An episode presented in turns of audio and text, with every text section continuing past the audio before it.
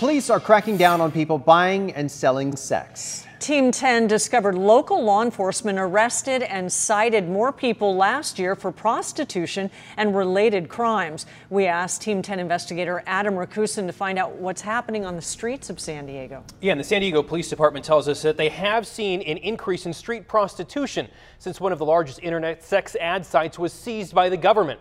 The numbers show total arrests and citations related to prostitution went up more than 30% in 2018. Advocates tell me, for the most part, the women on the streets are trafficking victims. We will sell ourselves basically um, to make money. At 13 years old, this became Kayla's life. High heels, short skirts, nights in the back of cars and hotel rooms.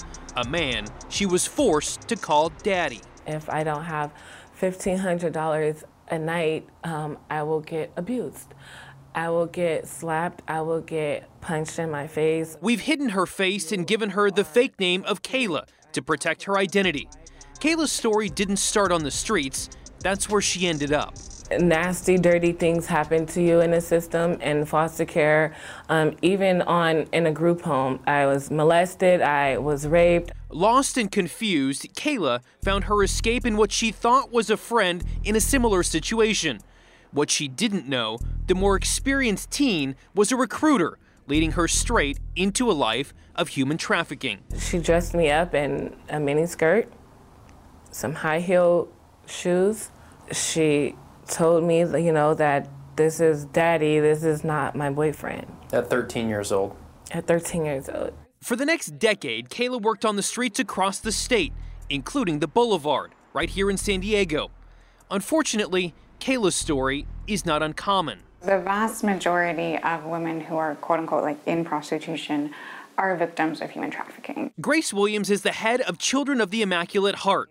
The nonprofit was founded to help people who are vulnerable due to human trafficking. The statistics are that it's the second largest illegal industry worldwide and that matches locally and it's the fastest growing. You can sell a woman or a girl over and or a boy, you know, over and over and over again. Team 10 discovered an increase in the number of prostitution and solicitation citations and arrests made by the San Diego Police Department.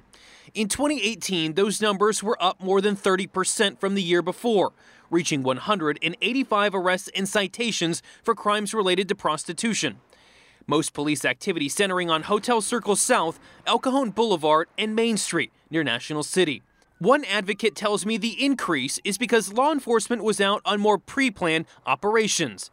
But the increase also comes the same year one of the largest internet classified ad sites, Backpage, was seized by the government. Do you see any correlation between Backpage.com shutting down and people being exploited on the streets again? It's too early to say, but taking down the largest purveyor of sex over the internet had to have some impact. But as I said, someone's always looking for ways to make a buck. Xavier Becerra is the Attorney General of California. He calls human trafficking modern day slavery. I've got three daughters. I see how this infects so many of our families. We've already taken down several sex rings.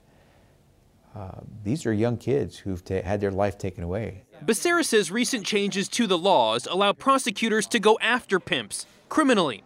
He says the state has the authority to prosecute trafficking rings, something he and his team are actively doing. You combat it by going after the source, the pimps. You're dressed a uh, certain way. Kayla says she walked the streets and was forced to plaster her face in online ads. I've slept with probably over, you know, 3,000 guys. She was beaten, raped, drugged, called a prostitute, a hooker. Now, she's called a survivor. Looking at it now, is there something that you would have told your younger self at that time? Run as fast as you can. And the San Diego Police Department told us that they wouldn't do an interview because that unit works undercover and interviews could jeopardize their ability to investigate local establishments. They did say arrests generated by the Vice unit result from pre planned operations, but the department couldn't tell us if the arrests are more people offering sex or trying to solicit. We asked if more pimps are being arrested. They told me they didn't have data on that. Adam Racusin, Team 10. Adam, thank you. If you or someone you know is or has been a victim of human trafficking, there is help. Call the 24 hour toll free hotline at 1 888 373 7888, or you can send a text message to Be Free. That's 233 733. Or you can go to this website here, humantraffickinghotline.org, and chat live with someone there.